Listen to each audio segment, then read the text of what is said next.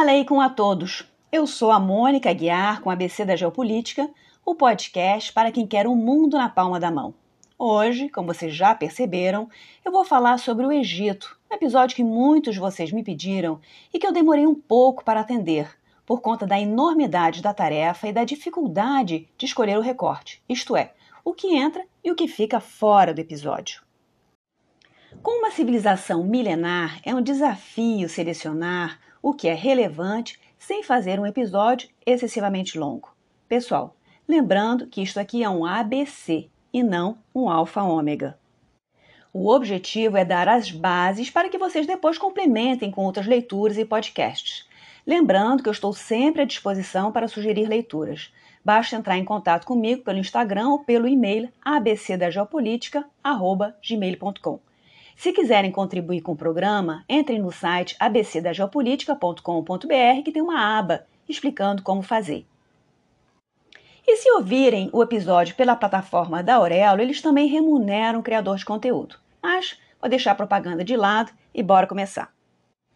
O Egito é um país transcontinental. A maior parte está na África, mas um pedaço, a Península do Sinai, está na Ásia. Ele tem uma superfície de pouco mais de um milhão de quilômetros quadrados, o que o torna um pouco menor que a Bolívia e menor do que vários outros países do continente africano. O Egito tem 100 milhões de habitantes, o que o torna o terceiro país mais povoado da África, depois da Nigéria e da Etiópia. Essa população vive concentrada em torno das margens do Rio Nilo, já que 96% do país é extremamente árido. Os egípcios são em 90% muçulmanos e o restante 10% cristãos. Esses cristãos são majoritariamente coptas, uma vertente muito antiga do cristianismo que é meio uma dissidência da Igreja Ortodoxa grega. Apesar de estar na África, o Egito está inserido dentro da cultura árabe. E por conta do tamanho de sua população, é uma voz importante dentro do mundo árabe.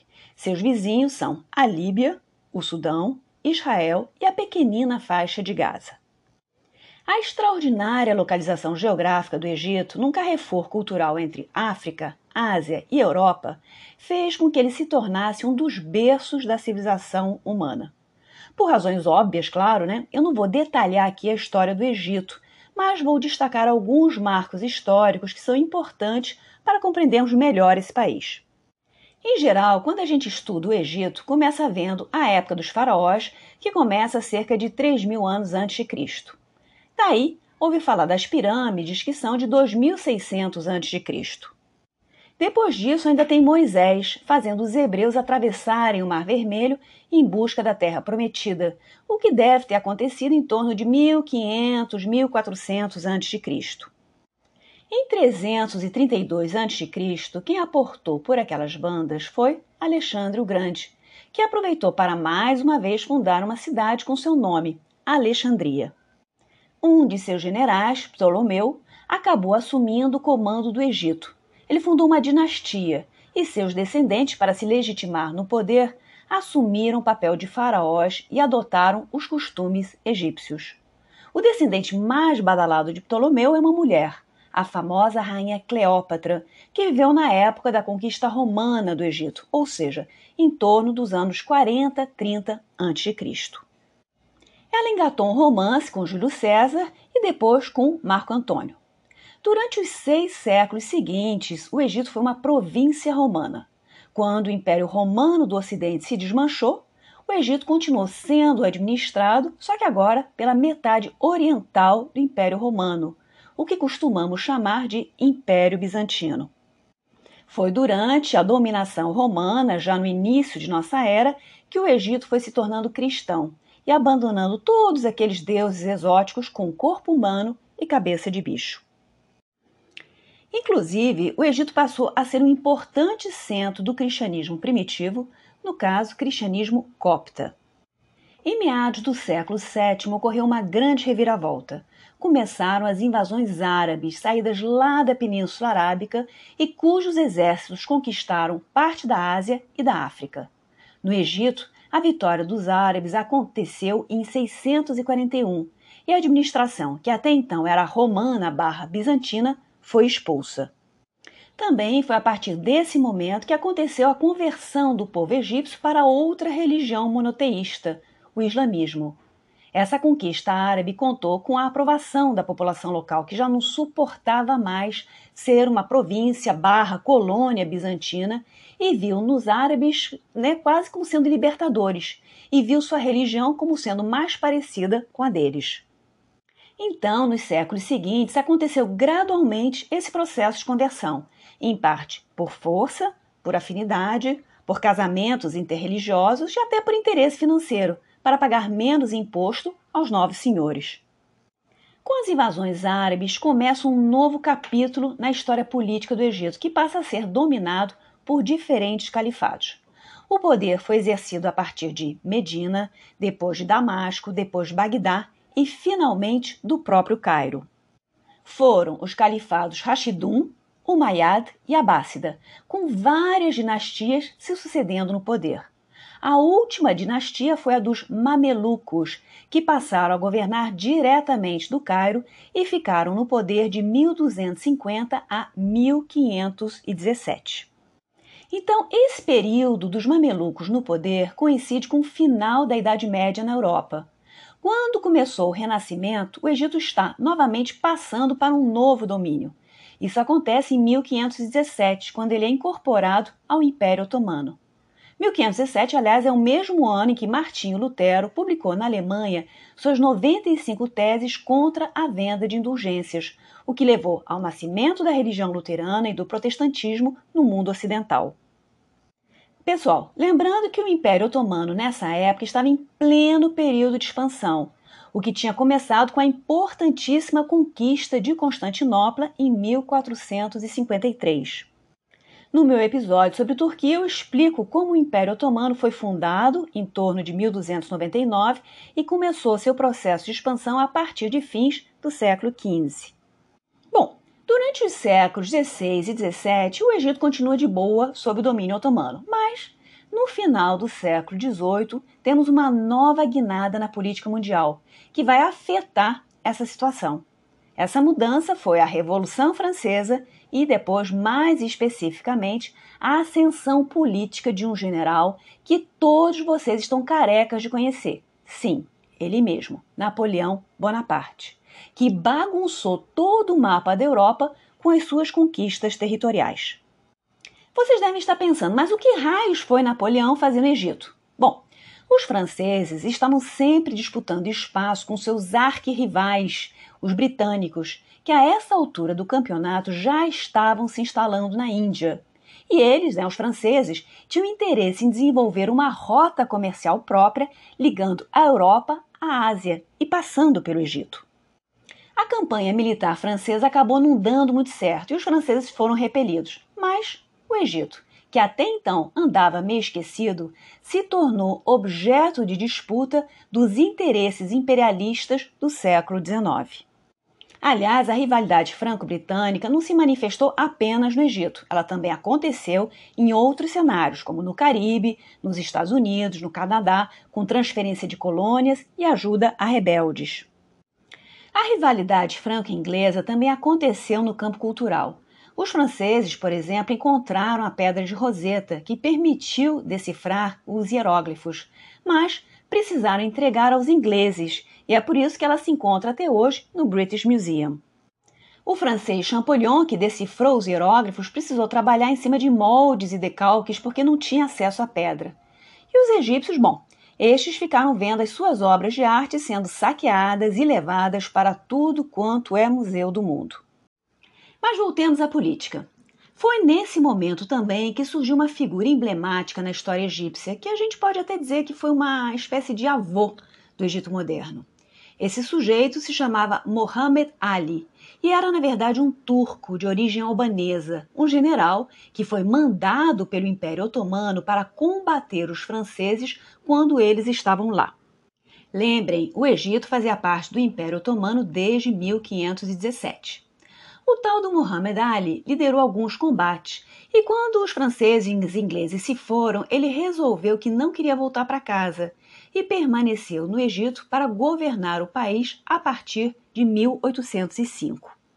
Como Muhammad Ali era um sujeito muito ambicioso, ele queria ficar com o Egito para ele, emancipá-lo do controle otomano. Foi ele, portanto, que lançou as bases para a criação de um Estado egípcio. O Muhammad Ali, ajudado por seus filhos, também era militarmente muito habilidoso. E, durante a sua permanência no poder, aconteceu uma grande expansão territorial a partir do Egito. Ele conquistou o Sudão, a região da Síria e do Líbano e parte da Península Arábica. Essas conquistas territoriais assustaram o sultão otomano, que viu que Muhammad Ali estava afim de seu trono. Os britânicos também não gostaram nada disso. Eles preferiam lidar com o Império Otomano debilitado e maleável aos seus interesses ocidentais do que ter de enfrentar um líder dinâmico, exercendo o poder desde o norte da África até a região do Levante, e quizás até mais eventualmente, podendo potencialmente colocar em risco o bom funcionamento das rotas britânicas para a Índia e todo o delicado equilíbrio de poder na região. Daí, uma penca de países se juntou para dar uma lição no Muhammad Ali. Áustria, Prússia, Rússia, liderados pela Grã-Bretanha, deram umas porradas nos exércitos dele e o Muhammad Ali acabou sendo obrigado a aceitar a chamada Convenção de Londres de 1840. Ele precisou se retirar dos territórios ocupados, menos do Sudão, e, em vez da independência do Egito, precisou aceitar ser uma província autônoma dentro do Império Otomano. Em compensação, propuseram a ele continuar ocupando o trono egípcio e passar o poder para seus descendentes, coisa que ele fez, já que a família ficou no poder até meados do século XX. E chegamos agora ao assunto do canal de Suez, que liga o Mar Mediterrâneo ao Mar Vermelho. A ideia de fazer essa ligação marítima já existia desde sempre, mas foi somente a partir do século XIX que passou a haver tecnologia suficiente para realizar tal empreendimento. O canal serviria para agilizar a rota comercial entre Europa e Ásia. Até o século XIX, havia a possibilidade de usar a rota terrestre que ia da Ásia até os portos na costa do Levante, isto é, Síria e Líbano atuais, para daí pegar um barco, cruzar o Mediterrâneo e chegar na Europa. A outra alternativa era seguir a rota marítima descoberta por Vasco da Gama, que contornava a África inteira para chegar à Ásia e depois voltar pelo mesmo caminho. A Revolução Industrial fez com que aumentasse o comércio e a necessidade de conseguir insumos vindos da Ásia para serem processados na Europa e depois revendidos pelo mundo afora. A rota africana era muito demorada e dispendiosa. Só para vocês terem uma ideia, a travessia da Índia para a Inglaterra de barco à vela demorava em média 140 dias e de barco a vapor uns 90 dias, e depois a mesma coisa para voltar.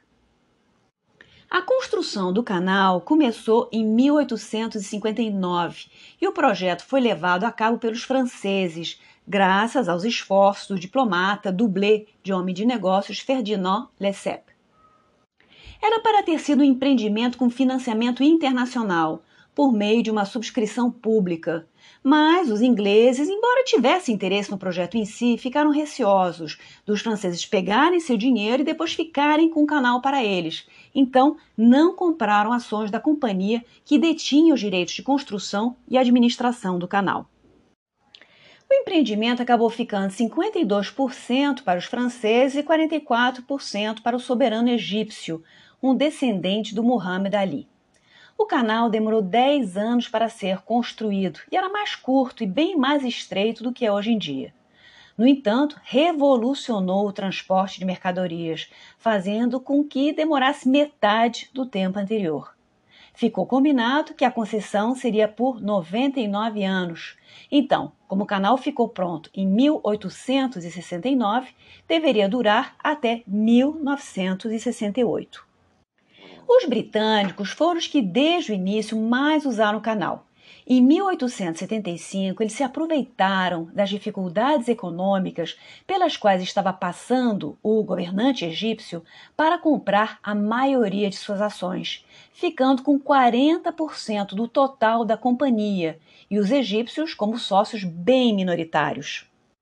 O soberano egípcio daquela época era o Khedive Ismail, neto de Muhammad Ali, e ele tinha se lançado numa campanha de modernização do seu país, gastando muito dinheiro em infraestrutura. Ele pegou muitos empréstimos com bancos ingleses, então é fácil imaginar a continuação da história. Quando ele não conseguiu pagar a dívida, creu. O Egito ficou refém das potências estrangeiras, ou mais exatamente, dos bancos estrangeiros. Os ingleses e franceses basicamente passaram a mandar no país e pediram a substituição do Ismail pelo filho dele, considerado mais submisso às demandas estrangeiras. Essa situação acabou gerando muita insatisfação entre os militares mais nacionalistas e algumas parcelas da população, que resolveram depor o novo Khediva. Aliás, Khediva é um título que significa vice-rei, porque, lembrem-se, o Egito continuava subordinado ao Império Otomano e muitos otomanos ocupavam cargos públicos importantes. Mas voltando ao assunto, essa revolução contra o novo Khediva e os interesses estrangeiros aconteceu entre 1881 e 1882 e preocupou fortemente britânicos e franceses, que não vinham com bons olhos de qualquer confusão política que pudesse prejudicar seus interesses comerciais numa área que era estratégica para eles. Em 1882, resolveram que era hora de dar um basta. Bombardearam Alexandria, um dos epicentros da crise, ocuparam o país, fortaleceram o novo Khediva no trono, que era basicamente um fantoche, e os britânicos ainda aproveitaram a ocasião para ficar no Egito controlando o funcionamento do canal e o andamento de seus interesses. Foi o chamado Protetorado Velado.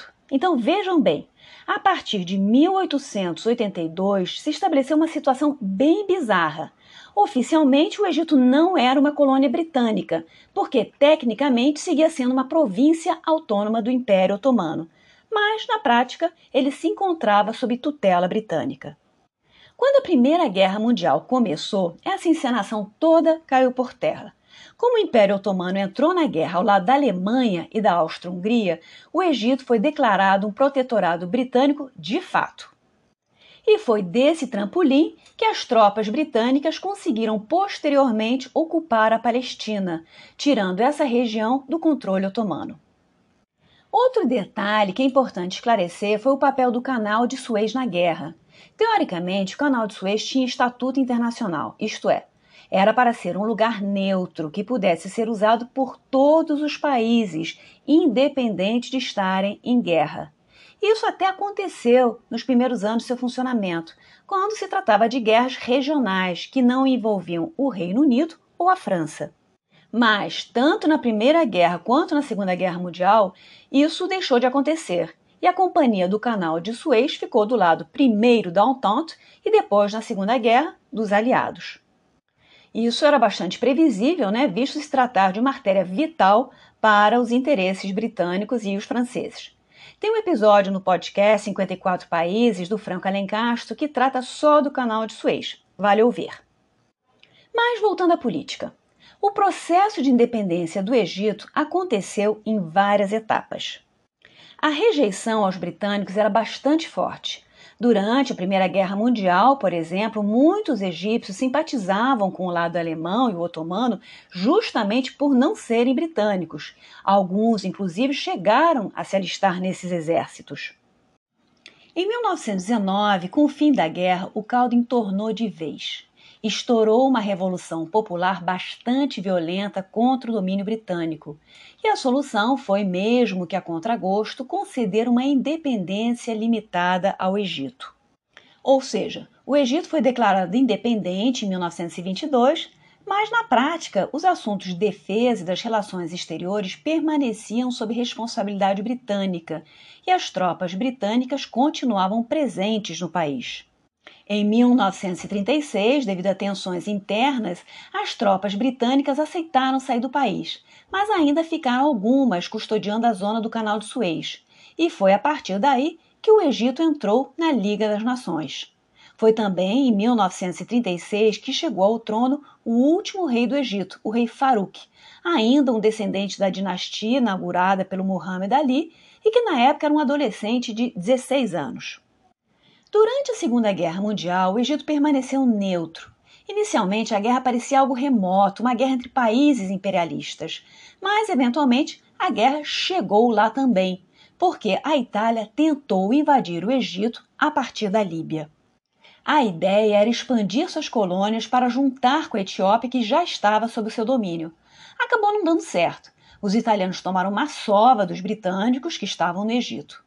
E isso acabou arrastando os alemães para o norte da África, para tentar auxiliar os italianos, o que fez com que essa região toda se tornasse um cenário de guerra. Parece que uma parcela da população egípcia até simpatizava com os países do eixo por causa do forte sentimento anti-britânico que ainda vigorava, mas, de maneira geral, o fascismo e o nazismo eram vistos como um mal ainda pior. O final da Segunda Guerra Mundial, com a revelação do extermínio em massa dos judeus, teve como uma de suas consequências a criação do Estado de Israel, em 1948. Só que essa decisão foi considerada como arbitrária e imperialista pelas nações árabes ao redor, incluindo o Egito, e acabou levando a uma primeira guerra entre árabes e israelenses. Quem quiser saber mais sobre essas várias guerras contra Israel, precisa ouvir meu episódio sobre Palestina, porque não dá para repetir tudo aqui. Mas, em suma, essa primeira guerra foi desastrosa para os árabes de modo geral, e no Egito gerou grande insatisfação popular contra o governo do rei Farouk e contra o seu regime, vistos como incompetentes. A insatisfação também chegou aos quartéis, e em 23 de julho de 1952 aconteceu um golpe militar que derrubou a monarquia e instituiu em seu lugar uma república. As figuras chaves desta revolução foram dois militares, o general Naguib e o general Gamal Abdel Nasser. Nasser acabou se tornando presidente do Egito em 1954 e ocupou o cargo até 1970. A presidência dele foi marcada por um distanciamento em relação às antigas potências coloniais e uma valorização do nacionalismo árabe e do panarabismo. Só para vocês verem, em 1956, ele resolveu nacionalizar o canal de Suez na marra, 12 anos antes do término do contrato de concessão e isso enfureceu o Reino Unido e a França. Eu já expliquei essa história num vídeo que fiz para o Instagram e também no meu episódio sobre a TAM. O fato é que essa nacionalização acabou levando a uma guerra relâmpago de cunho colonialista com França, Reino Unido e Israel contra o Egito. No final das contas, os Estados Unidos pressionaram esses países a desistir da guerra. A União Soviética disse que ia defender o Egito. Foi uma confusão tamanha que as últimas tropas britânicas foram embora de vez, deixando a zona do canal. É aí que podemos dizer que o Egito se tornou completamente independente. O Nasser também foi um dos representantes do movimento dos não alinhados, que eram aqueles países que, em tempos de Guerra Fria, queriam manter sua independência tanto em relação aos Estados Unidos quanto em relação à União Soviética. Ele era um daqueles líderes carismáticos, bonitão, falava bem. Depois vocês podem dar uma olhada em vídeos do YouTube. E buscou modernizar o Egito, bem dentro daquela linha desenvolvimentista estatal própria da década de 1950 e 1960. Durante a presidência do Nasser aconteceram alguns eventos bem importantes. Um deles foi a separação do Sudão e do Egito. E vocês devem estar se perguntando: que porra é essa? Então eu vou explicar. Vocês se lembram que eu disse lá atrás que o Muhammad Ali, em 1821, tinha conquistado o Sudão? Então, a partir desse momento, o Sudão foi incorporado ao Egito e passou a ser governado por ele. 60 anos depois, em 1881, estourou uma revolução islâmica no Sudão que lutava pela independência do domínio exercido pelos egípcios. Só que lembrem-se, nesse momento, o próprio Egito, por sua vez, também estava sendo ocupado pelos britânicos.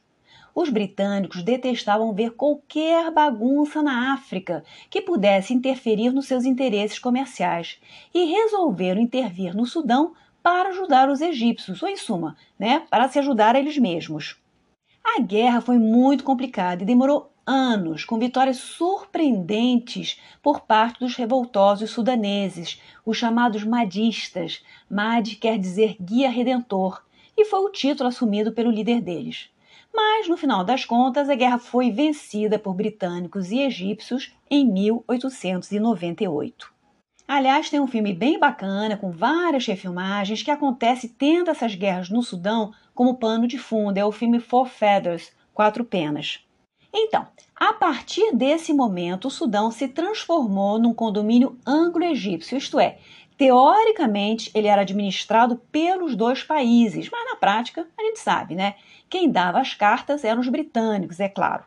Bom, em 1953, o Egito abriu mão de sua soberania sobre o Sudão e este se tornou efetivamente independente alguns anos depois. Tanto é que, se vocês olharem no mapa, as fronteiras entre Sudão, Egito e Líbia são aquelas linhas retas, aquela coisa desenhada com régua bem típica do imperialismo na África. Outra coisa que aconteceu durante a presidência do Nasser e que foi bem catastrófica foi a Guerra dos Seis Dias, em 1967, contra Israel. Mais uma vez, os egípcios se deram mal, desta vez perdendo toda a península do Sinai. A península só foi recuperada anos depois, a partir de 1979, em função dos famosos acordos de paz de Camp David, assinados entre o presidente egípcio daquela época, Anwar Sadat, e o premier israelense Menachem Begin, e foram mediados pelo presidente americano Jimmy Carter. O acordo de paz resolveu o problema territorial do Egito, deu o Nobel da Paz aos dois políticos, mas acabou levando à suspensão do Egito da Liga Árabe por um período de 10 anos, porque a Liga ficou revoltada com o fato do Egito ter se reconciliado com a existência de Israel. Outra questão que é importante abordar aqui é o papel do islamismo na política egípcia. Uma vez eu ouvi numa palestra uma comparação entre Egito e Irã que se resumia à seguinte fórmula: No Irã, o governo é religioso, mas a sociedade não. E no Egito é o contrário: um governo laico com uma sociedade religiosa. E essa é uma herança que vem da época do Nasser e dos militares e que se mantém até hoje no poder, depois de uma brevíssima passagem civil da Irmandade Muçulmana no governo. Mas vamos lá, vamos falar um pouco de religião e política. O movimento da Irmandade Muçulmana foi fundado no Egito em 1928 por um sujeito chamado Hassan al-Banna. Tinha por objetivo, naquela época, ser uma alternativa a um outro partido que já existia, o Partido Wafd, fundado em 1919. Ambos eram antimonárquicos, mas o Wafd puxava para o nacionalismo laico, enquanto a Irmandade Muçulmana valorizava o Islã como elemento unificador da sociedade. O teórico mais importante da Irmandade Muçulmana foi um intelectual egípcio chamado Said Qutb, que desenvolveu a ideia de extirpar da sociedade a influência ocidental. Então, no plano doméstico, a Irmandade Muçulmana passou a buscar uma reforma da sociedade egípcia e, no plano internacional, a completa independência da influência e ingerência britânica. Durante a presidência do general Nasser, como o regime era laico, a Irmandade Muçulmana se opôs a ele. E o Nasser perseguiu fortemente os líderes da Irmandade, inclusive mandando o Said Qutb para a forca. Quando Anwar Sadat sucedeu ao Nasser, ele buscou ser mais conciliador com a Irmandade Muçulmana, para tentar obter apoio de outros segmentos da sociedade e indiretamente incentivou o seu crescimento. O fato é que quando aconteceu a Primavera Árabe em 2011, o presidente Hosni Mubarak, sucessor de Sadat, foi obrigado a renunciar depois de ficar apenas 30 anos no poder. Na virada de 2011 para 2012, aconteceram eleições parlamentares no Egito e o mundo se surpreendeu com a ampla vitória dos partidos islâmicos. A Irmandade Muçulmana conseguiu 47% das cadeiras e o Partido Salafista 24%. Os liberais e o pessoal laico ficaram com os restantes 30%. Então, os islâmicos ficaram com a maioria tanto na Câmara quanto no Senado. Nas eleições presidenciais de 2012, havia vários candidatos concorrendo e ficaram todos mais ou menos empatados no primeiro turno. No final das contas, quem passou para o segundo turno foi o candidato islâmico da Irmandade Muçulmana, o civil Muhammad Mursi, e um candidato militar, que no fundo representava o antigo regime deposto. E aí foi aquela situação que a gente conhece bem no Brasil. No segundo turno, as pessoas buscam votar no candidato que acham menos pior, e com isso foi eleito o Mursi. Ele acabou ficando só um ano no poder porque, em 2013, aconteceu um golpe militar que o derrubou. E, na verdade, satisfez a quase todos os egípcios, menos os da Irmandade, é claro. O articulador do golpe foi o ministro da Defesa, general Al-Sisi, que se tornou presidente do Egito e continua firme e forte no poder até hoje. Em fevereiro de 2022, enquanto estou gravando esse episódio, ele está no seu segundo mandato e governa o país com mão de ferro. E tudo indica que, tão cedo, não sai do poder. Mas então, como foi que os islamistas ganharam as eleições? A primeira razão é que o Partido da Liberdade e da Justiça, que é o partido ligado à Irmandade Muçulmana, tinha uma capilaridade nacional que os outros partidos não tinham é um partido com estratégia e com membros obedientes e disciplinados. Ou seja, o partido, né, esse partido ligado à Irmandade Muçulmana, tentou introduzir uma agenda islâmica na esfera política e também se dar bem, é claro. Mutatis mutandis é um pouco o que acontece no Brasil com os segmentos evangélicos. Eles acenam com uma pauta religiosa, uma pauta moral, de maneira a ter sucesso na política. E quem são os salafistas? Os salafistas são puristas. É um pessoal que deseja voltar ao Islã original e critica tudo aquilo que vê como acessório ou superstição dentro da religião moderna. Eles têm uma nostalgia de um período de ouro do Islã e querem recuperar a tradição islâmica pura. Em tese, os salafistas são apolíticos, mas é claro, nenhum grupo é completamente monolítico. No caso do Egito, antes da Primavera Árabe, durante toda a presidência do Mubarak, os salafistas foram tolerados, porque eles eram vistos como uma ferramenta para enfraquecer a Irmandade muçulmana, já que os dois grupos não se dão bem. Apesar da maioria dos salafistas ser constituída de quietistas, ou seja, de pessoal apolítico só preocupado com religião, tem salafistas que descobriram o caminho da política. Ajudados por uma graninha vinda da Arábia Saudita, eles conseguiram se eleger e fazer com que suas ideias chegassem ao mundo da política. A ajuda financeira saudita aconteceu porque o salafismo contemporâneo é parente do wahhabismo, que é a versão de islamismo que vigora na Arábia Saudita. E claro que os sauditas não estão necessariamente preocupados com o bem-estar espiritual dos egípcios ou dos povos de outros países onde existe o movimento salafista. Seu objetivo é prático: estender sua zona de influência por meio de simpatizantes religiosos financiados por eles. Já o Catar, que está sempre disputando poder com a Arábia Saudita, prefere financiar a galera da Irmandade Muçulmana, só para ser do contra. Chegando ao final do nosso episódio, não dá para terminar sem falar do Rio Nilo, principal fonte de vida do país. O Nilo tem 6.600 quilômetros de extensão e é formado por três rios tributários: o Nilo Branco, que nasce lá no interior da África, o Nilo Azul, que vem da Etiópia, e o rio Atibara, que também nasce na Etiópia. Esses três rios recorrem um bando de países africanos, com outros rios desaguando neles, e finalmente todos se juntam no Sudão e viram um único rio, o Nilo, que daí faz sua viagem final pelo Egito e vai desaguar no mar Mediterrâneo. Por conta disso, o Sudão, mas, sobretudo, o Egito, estão a jusante do rio, ou seja, tudo o que acontece nos países amontantes do Nilo pode ter um impacto severíssimo sobre eles. Em função dessa enorme dependência no seu único rio, os egípcios sempre consideraram que tinham direitos históricos sobre ele e receberam muito apoio dos britânicos nesta questão.